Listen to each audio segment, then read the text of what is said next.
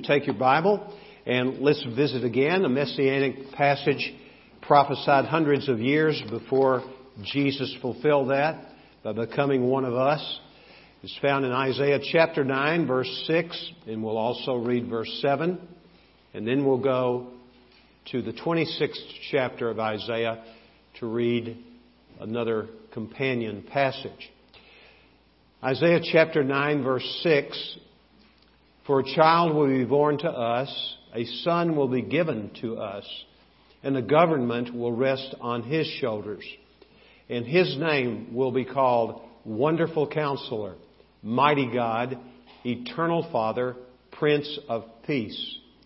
There will be no end to the increase of his government or of peace on the throne of God and over his kingdom to establish it and uphold it with justice and righteousness. From then on and forevermore, the zeal of the Lord of hosts will accomplish this.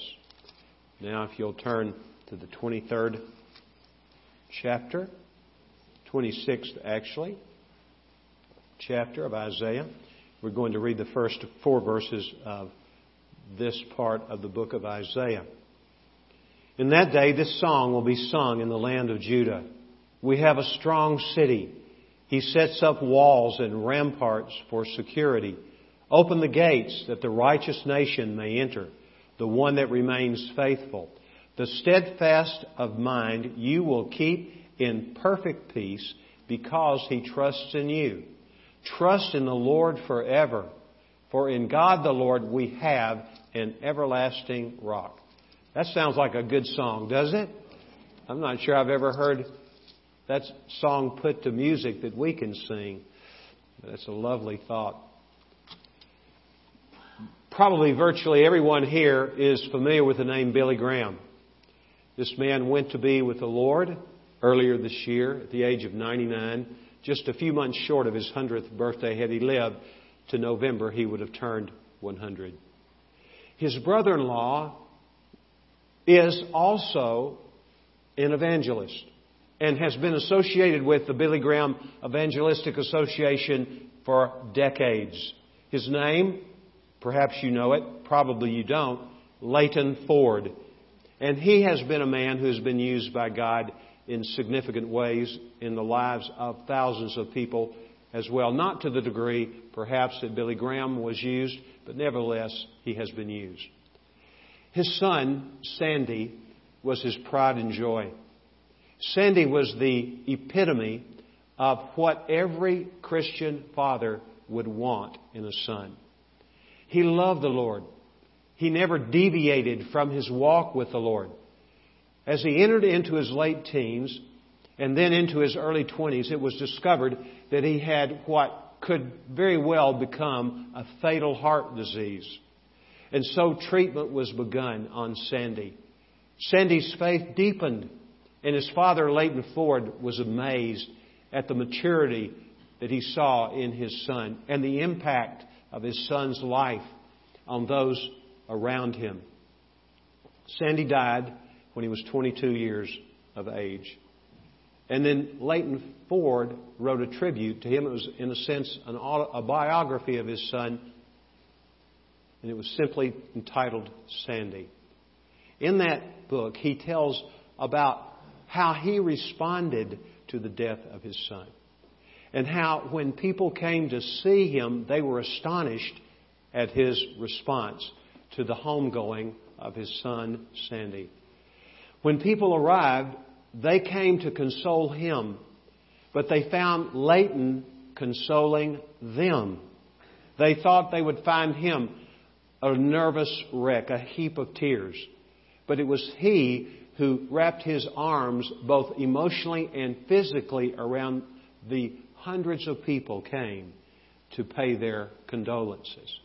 How was that possible for this man? Having lost the son who had brought so much joy to his life, who had his whole life lying before him as an adult, and undoubtedly he would have served the Lord had he had an extension of his life? Well, the answer is the peace of God. The peace of God is incredible in its impact upon us in the face of difficulty, particularly. And actually, the peace of God is of very little value unless we have difficulty.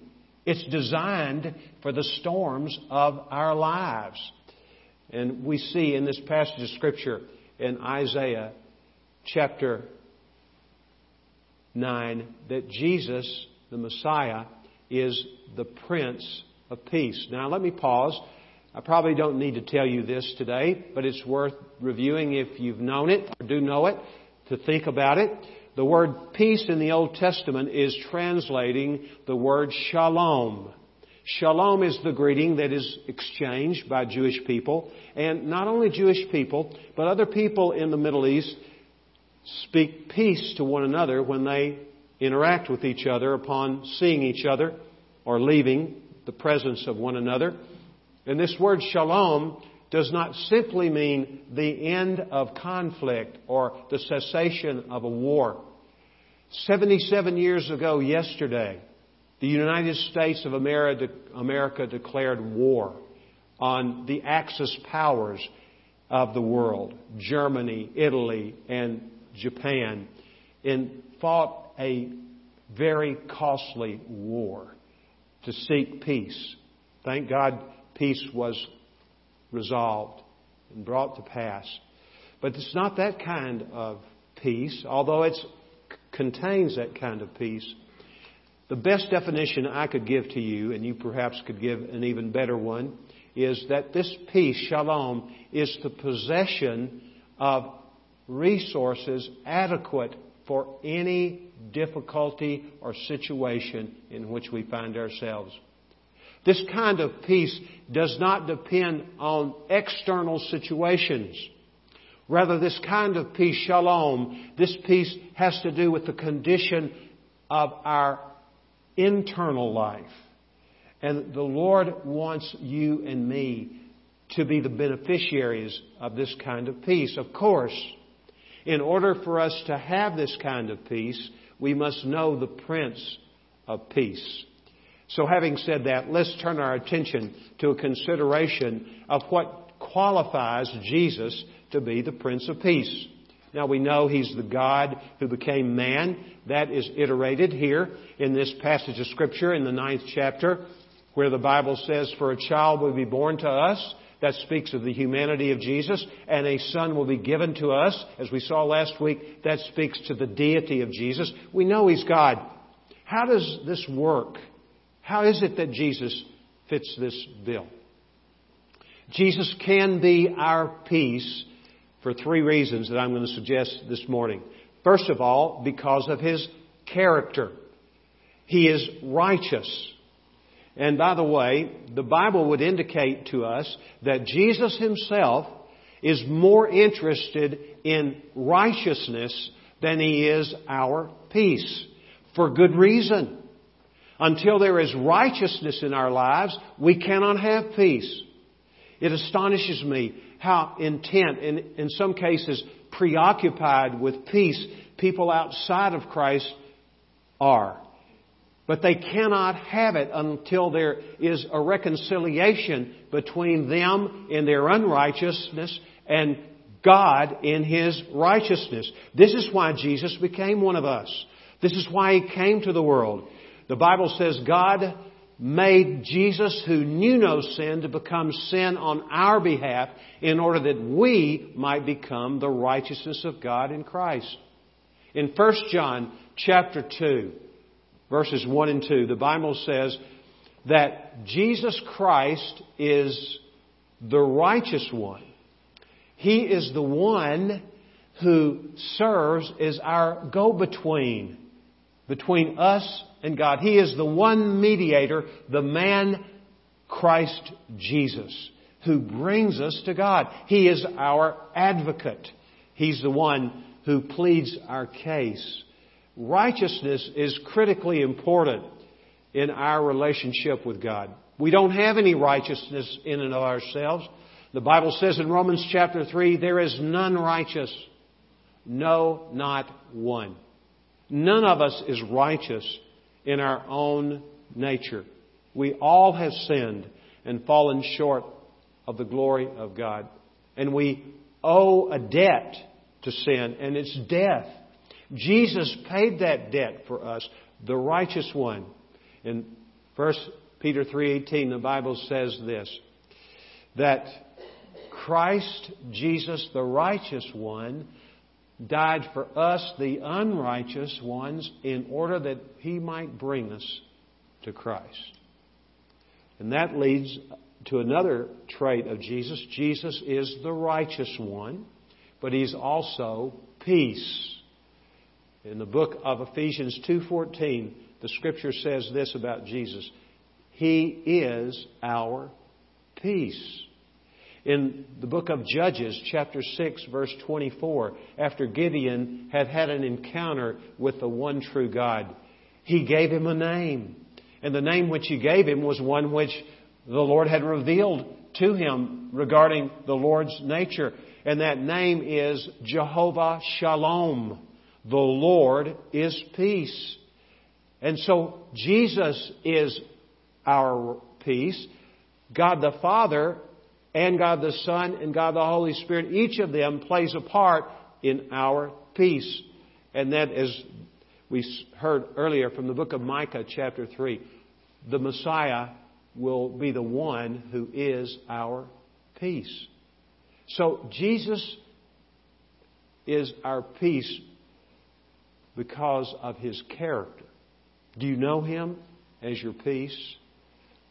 Here's the second reason why Jesus is our peace is because of his cross, what he did on the cross. Jesus' cross is the basis of our peace with God. What Jesus did on the cross made it things right between us and God. We read from Colossians chapter 1. I would invite you, if you have access to that, to go back to that passage of Scripture. We're not going to read the entire passage. It's one of the more wonderful expressions of the incarnation of God in the person of Jesus. But for our purposes this morning, we're going to look at verses 20 and following of Colossians chapter 1. And through Jesus, God reconciled all things to himself, having made peace through the blood of Jesus' cross. Through him, I say, whether things on earth or things in heaven. And although you were formerly alienated, and hostile in mind, engaged in evil deeds, yet he has now reconciled you in his fleshly body through death, in order to present you before God the Father holy and blameless and beyond reproach. That is the gospel, isn't it? And it is the picture of the fact that the blood of Christ, which is a euphemism, a saying that equates to the death of Christ, the cross of Christ. When Jesus shed His blood on the cross, He gave His life in exchange for our death. He gave us the capacity to be raised from the dead and have life everlasting and a quality of life incapable of being experienced apart from knowing Him. Let's go to Romans chapter 5 for further clarification of Jesus' cross being the basis of our peace with God. We'll begin in chapter 5 with verse 8, and then we'll backtrack in a moment to verse 1. Romans chapter 5, verse 8. The scripture says, But God demonstrates His own love toward us, in that while we were yet sinners, Christ died for us. And hearkening back to Colossians chapter 1, verse 20, it was through the blood of Jesus that Jesus saved us. Let's look at verse 9. It says, by his blood, much more than have, rather much more than, having now been justified by his blood, we shall be saved from the wrath of God through him. We have no clue what that means. We shall be saved from the wrath of God. A day is coming when the world will be brought to judgment. All those in the grave will hear the voice of Jesus, according to John chapter 5. Both those who lived a life in dependence upon Christ and those who rejected Christ. All those bodies are going to come up out of the grave and they're going to stand before God in judgment. It's going to be a horrible day. The Bible says in the book of Hebrews, it's a terrifying thing to fall into the hand of the living God. But for us, we're already in the hand of the living God. Correct? That's what the scriptures tell us in more than one place. We are already there. And when we come out of the grave, we're going to have a new body if we know Christ. But had we not been pursued by this God of peace, if Jesus had not become one of us, if He had not died on the cross, if He had not given Himself to become what the Scripture calls the propitiation for our sin, which simply means He was the place where God poured all of His wrath on in order to secure our salvation. Had that not happened, we would be in, in an incredible position on that day. But thanks be to God that He's reconciled us to Himself through His Son Jesus. Look at verse 10. For if while we were enemies, we were the enemies of God, mind you, we were the enemies of Christ while we were enemies. Notice the use not of the active voice, but the passive voice. Whenever you come to a passive voice verb, it suggests that the subject is not doing the acting, the subject is being acted upon. And here this text says, We were sinners, we were enemies, and God took the initiative to reconcile us to himself through the death of his son. So this is the gospel. Jesus' cross is the basis of our peace with God. We have been made right with God. We have been brought together and reconciled with Him through the work of Christ. Look at verse 1 of chapter 5 of Romans. Therefore, having been justified by faith, we have peace with God through our Lord Jesus Christ. That is such a refreshing truth. We have peace with God. There is no hostility. The peace treaty has been signed in the blood of God the Father's Son. Nothing can separate us from the love of God that is in Christ Jesus because of the great work of Christ upon the cross on our behalf. Jesus became an infant and became a man and became our substitute. Jesus' cross is, is the basis of our peace with God. Also, Jesus' cross is the basis of our peace with others.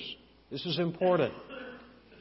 There's, a, there's this ongoing, and for good reason, cry out for Peace in the world. Peace, peace, peace. Peace in the world. In order for you and me to be instruments of peace, first of all, the internal battle, the internal war, has to be settled between you and me and God. The Bible speaks in the book of Galatians, chapter 5, about this titanic struggle between what the Bible calls our flesh that's our self centeredness, our sinfulness, and the Spirit of God. We know who wins that battle in the end. And it makes perfectly good sense for us to go ahead and get that peace treaty over with from our viewpoint, from yielding ourselves, by yielding ourselves to the Lord. But once that has occurred, in the book of 2 Corinthians, chapter 5, the Bible talks about our having a relationship of reconciliation with God, and we have also been given the ministry of reconciliation. So if you'll go back there to 2 Corinthians chapter 5 for just a quick look at this passage of Scripture, 2 Corinthians chapter 5.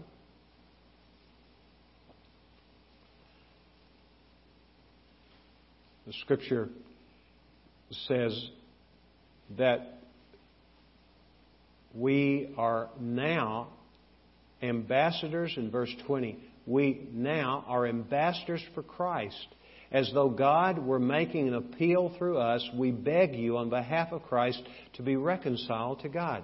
We have been given, earlier in this passage, the ministry of reconciliation. We have been given the gospel to share.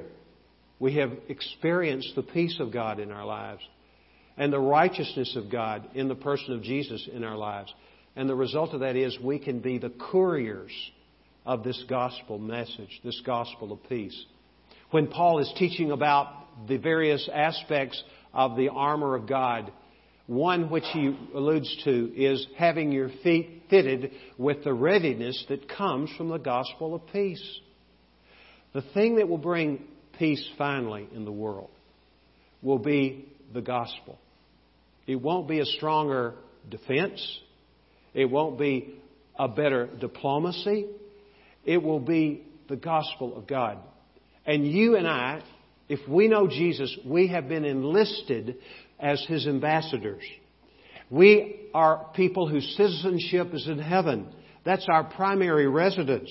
But we live on earth and our responsibility while we're here is to be the salt of the earth and the light of the world. Our responsibility is to be open and willing and wanting to be used by Christ, to be His ambassadors, to bring the gospel, to bring reconciliation between God the Father and these people who do not yet know the Lord Jesus Christ.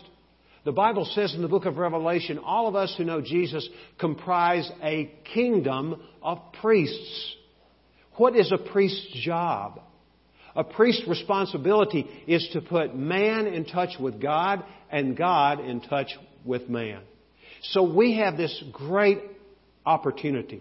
Having been the recipients of the grace of God, we have this great opportunity and responsibility to be conveyors, to be carriers, to be couriers, to be ambassadors to people who do not know Christ. What I know about ambassadors is very little. But what I believe would be important for an ambassador who is appointed by the president of our country to go to another country is that that ambassador would have some relational skills.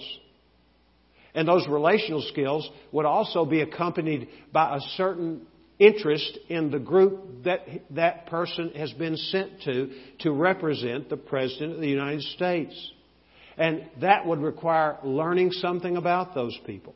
It would also require being genuinely interested in those people.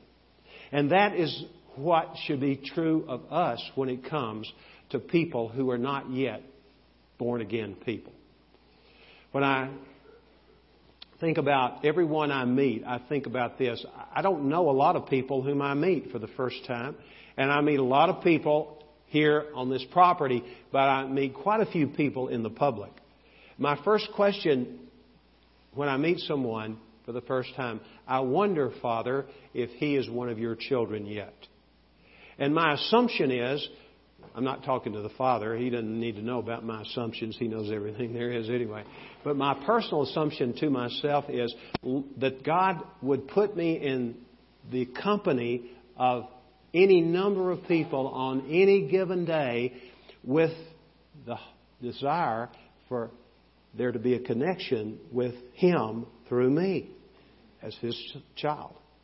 And that can be true of us. Now, here's what I know about my ambassadorship as a Christian, a follower of Christ, a disciple of Christ. Here's what I know I have one point of commonality with every person I meet on the earth.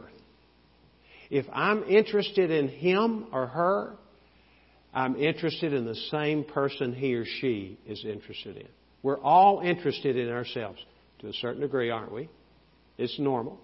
But if I know that, if I want to get to know you and seek to get to know you, I am showing interest in you, and it's not just to say I witness to you. We hope when we share the gospel, people will come to Christ or at least get a step closer. But we have been given this ministry of reconciliation. We are ambassadors for Christ. Paul describes himself in the book of Ephesians, Ephesians as an ambassador in chains. I love that. Do you think Paul had peace when he was in prison in Rome? Absolutely, he had peace.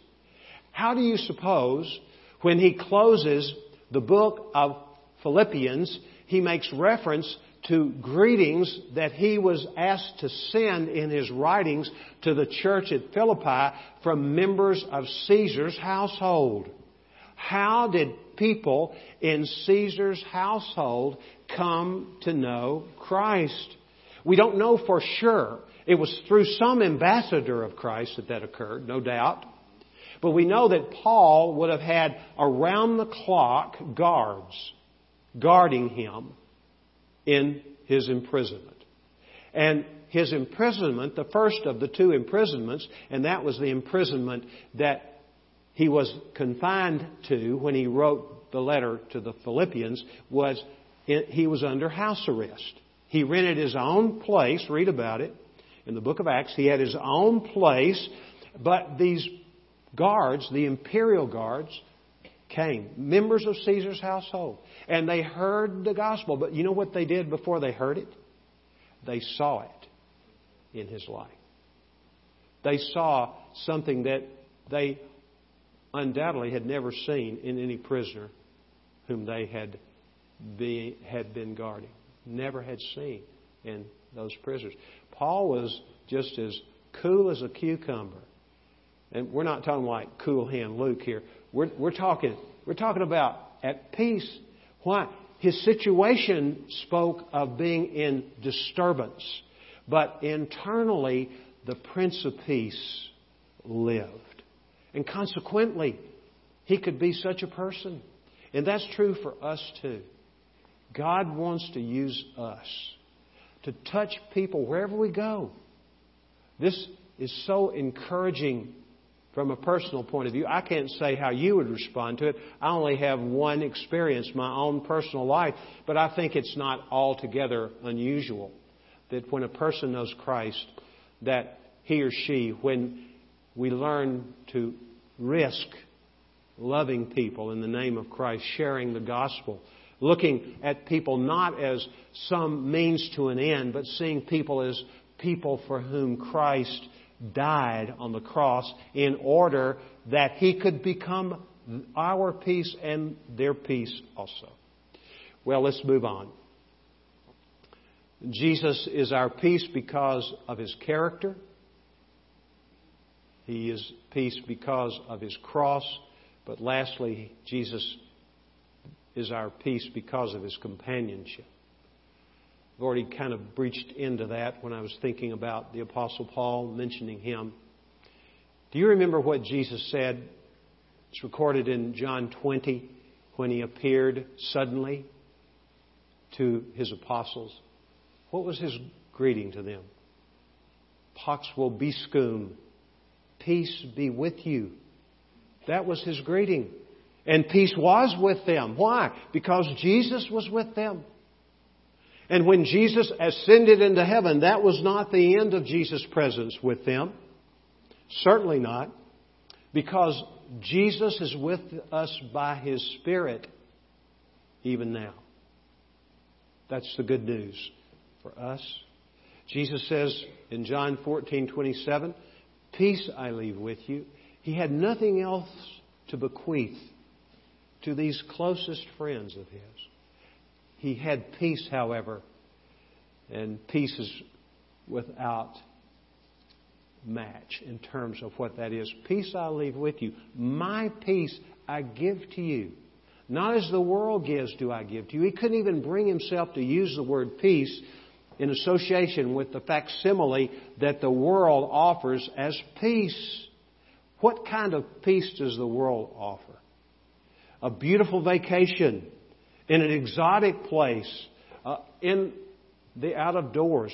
Boy, thank God for the creation. Many of us have experienced so much and have reveled in the beauty of God's creation. It reflects, it speaks highly of the Lord our God. Jesus Himself was the agent of all that creation.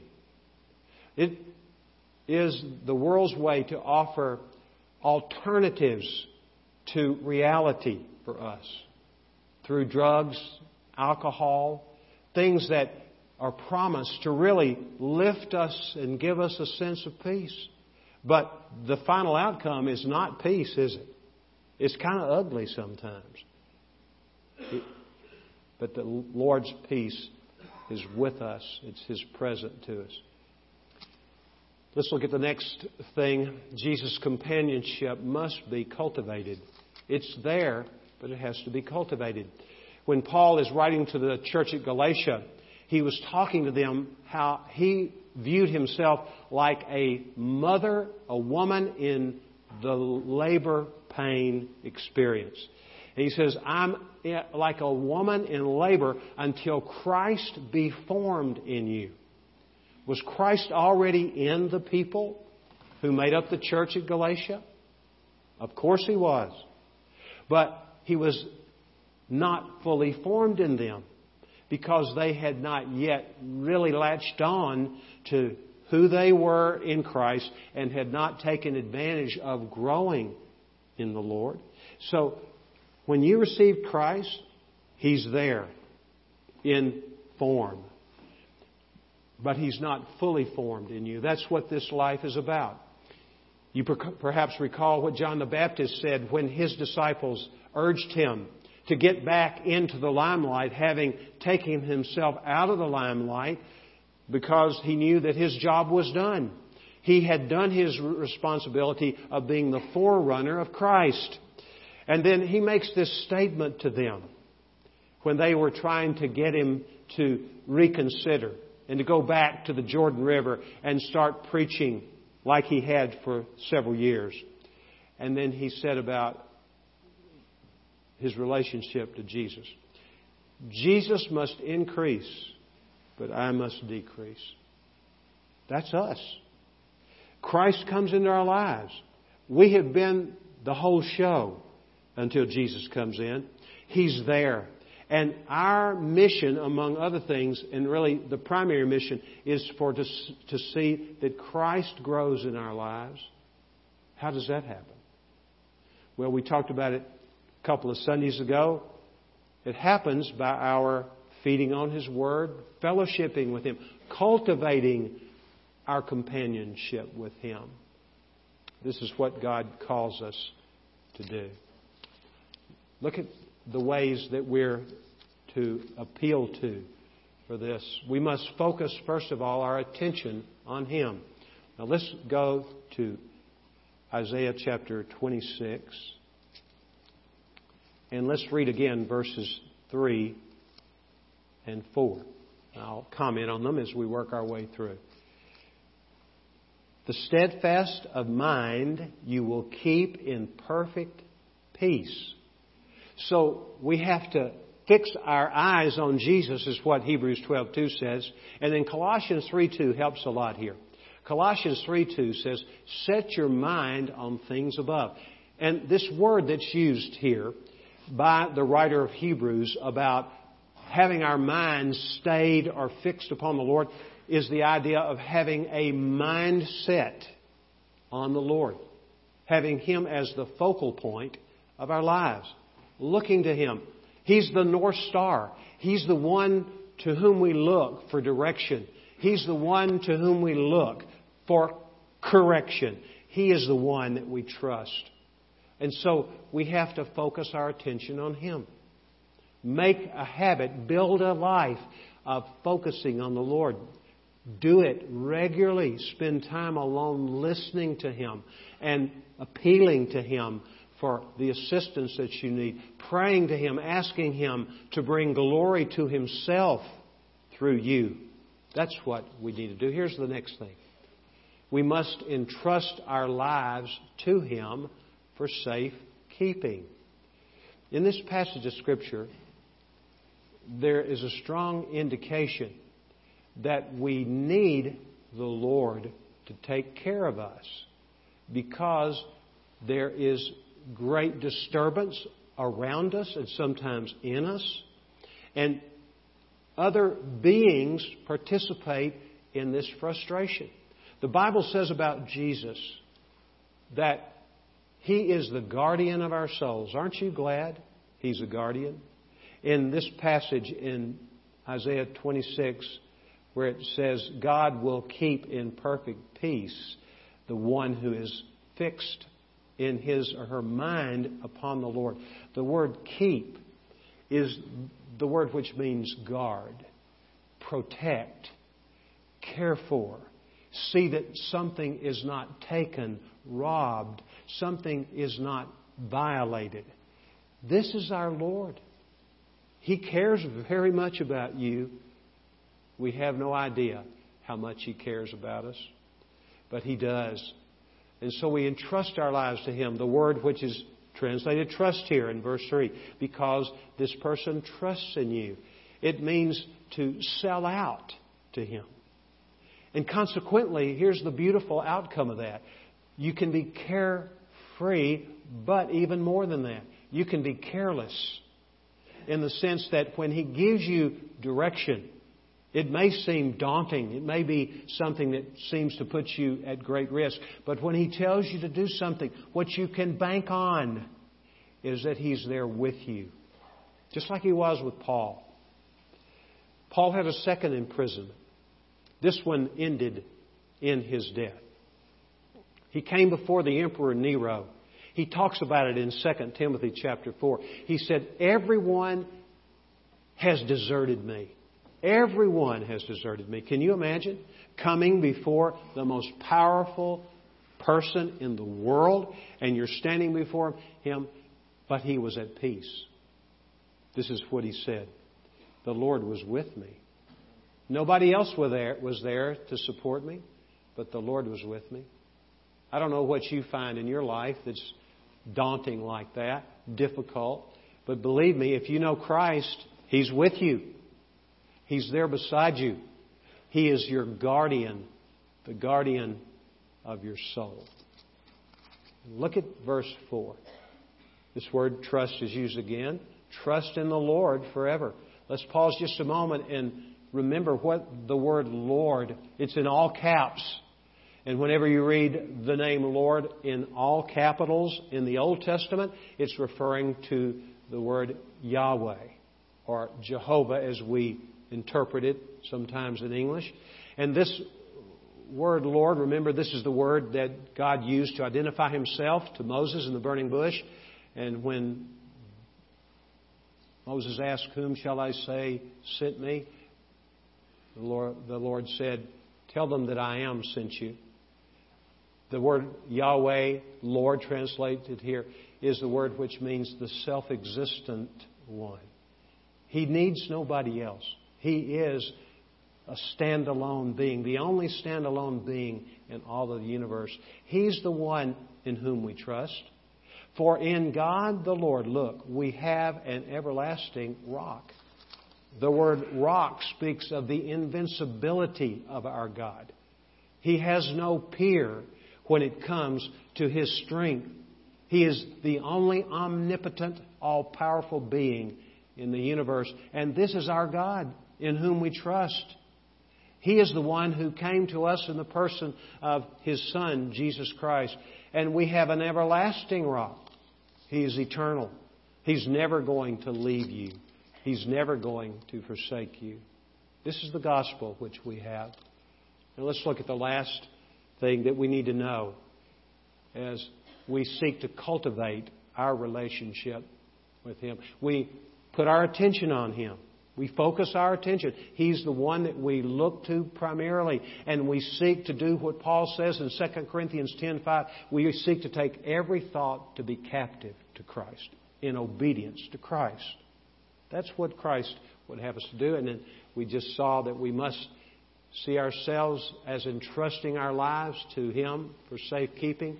He's the guardian of our souls. And here's the last thing we must see ourselves as He sees us. He's not unaware of our vulnerability. If you would, turn to Psalm 103. If you have not become acquainted with the 103rd Psalm, do yourself a favor. You'll get to know God better, for sure. And you'll be built up based upon what the Word of God says about God's concern for us. Look at verse 13 of Psalm 103. Just as a father has compassion on his children, so the Lord has compassion on those who fear him. For he himself knows our frame. He is mindful that we are but dust. You know, the Lord doesn't want to crush you at all. Sometimes when we know we've got somebody's number, God has our number, doesn't He? But sometimes when we think we have somebody's number in an athletic contest or a business situation or some other kind of relational situation, there's this sense for us to just kind of swell up and just let that person know that he could be history or she could be history if we wanted him or her to be history. But that's not the heart of God. He knows we're vulnerable. The Bible says in 1 Peter 5 8, we have an adversary, the devil. But the Bible tells us also, and what does the devil want to do to us? He wants to devour us, is what it says. That's kind of a scary thought, isn't it? But what does the Word of God tell us in 1 John? Greater is He who is in you than he who is in the world. The Lord is greater. I like what Martin Luther often would say Satan is God's devil. God is the one who rules over Satan. And that God lives in us. God knows we're vulnerable. He also sees us as incredibly valuable we must understand just how valuable we are. When we think about what it cost God to save us, to choose us, it's amazing. An item's value may be determined by the amount spent to purchase it. What did God spend to purchase you? Well, He spent the blood of His precious Son, Christ the death of Christ. Unbelievable that He would do that for us, but He has done that for us. We must see ourselves as valuable to the Lord. That shouldn't make you cocky, it should make you humble to think that you have that kind of value to the Lord. Here's the last thing victorious. The Bible says in the book of Isaiah 41:10, "Do not fear, for I'm with you." God speaks of his availability. Do not fear, for I'm with you. Do not anxiously look about you, for I'm your God. There's an answer to a lack of peace. What do we do? We look at the circumstances externally instead of looking to the Lord. And then he concludes that verse by saying this For surely I will strengthen you, surely I will help you, surely I will uphold you with my victorious right hand. We are in the hand of the Lord. And there is victory in the Lord. There's victory in the Lord's presence. There's victory in the Lord's protection. And that is what is true of us. Because Jesus is our peace. Thank God that He is our peace.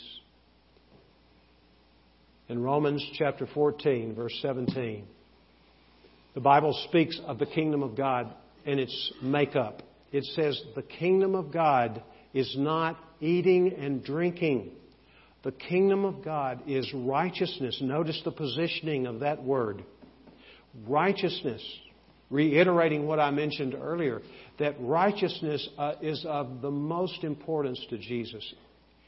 We must be righteous in order to be benefited by all the other characteristics of Christ which become ours. It all starts with our becoming righteous through the work of Christ on our behalf, not on any righteousness that's native to us. The kingdom of God is not a matter of eating and drinking, but of righteousness and peace. That follows right behind it, and then joy. Joy is a great characteristic of the Lord, too, isn't it? But these two that we're looking at, in the book of Psalms 85:10, the Bible says this. It says, righteousness and peace kiss. In Jesus, that's what happened. Righteousness and peace came together. In Isaiah 32:17, the Bible says, "The work of righteousness is peace." The outcome. Let's remember again the definition that I suggested for this word peace. It's the possession of the resources that make us adequate for any situation we meet. And it's the resource, actually. It's the Lord God. I heard of a man who is on the edges of our church, and this man lost his job on Friday. And it wasn't a minimum wage job. I mean, it was a, it was a pretty good salary he lost his job. He had been unemployed for quite some time prior to getting this job, and it was a well paying job. Moved from halfway across the country. Hasn't been here more than about six months. He was terminated. As I thought about him, I, I wanted to, I wanted to be able to say to him, Brother, Jesus is your righteousness. And He has promised if we seek first His kingdom and His righteousness, all these other things will be added to you.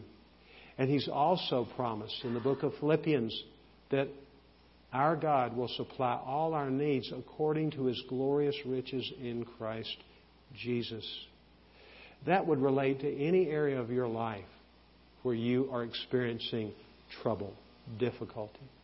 Because Jesus, who is our peace, is in you if you know Him. If you're not in Him, it's time to get right with Him. And I know you're familiar, most of you are. If you don't know Him, you probably aren't aware of this, that the greeting that Paul normally gives when he writes his letters make up these are made up of these words grace and peace to you from God our Father and the Lord Jesus Christ. Grace before peace. There's no peace without grace because we're unrighteous. But part of the grace of Christ is that He wants to save you from your sins. You have to receive Him as your Lord. That means bow to Him and trust in Him as the sovereign of the universe and more precisely the King of your life. Give Him that control and He will, in exchange, give you righteousness, peace, joy, and abundance of many other great traits. Would you pray with me a moment? Have you ever received Christ? Do you really know Him? Have you resorted to all kinds of facsimiles of genuine peace without having any positive outcome? Well, today would be the day, perhaps, that you would trust Christ. Give Him control of your life. He created you for Himself. All things came into being through Him, including you. And He created you for Himself. Give yourself to Him, would you? Would you take a moment and just say to Christ, Lord, I do want to give myself to you. I do want to accept your forgiveness for my sin. I do want to be useful to you, to join you in the ministry of helping others to make the transition I'm seeking today. Lord, I want to be your person. Please give me, Jesus, your peace. I ask this in your name. Amen. Amen.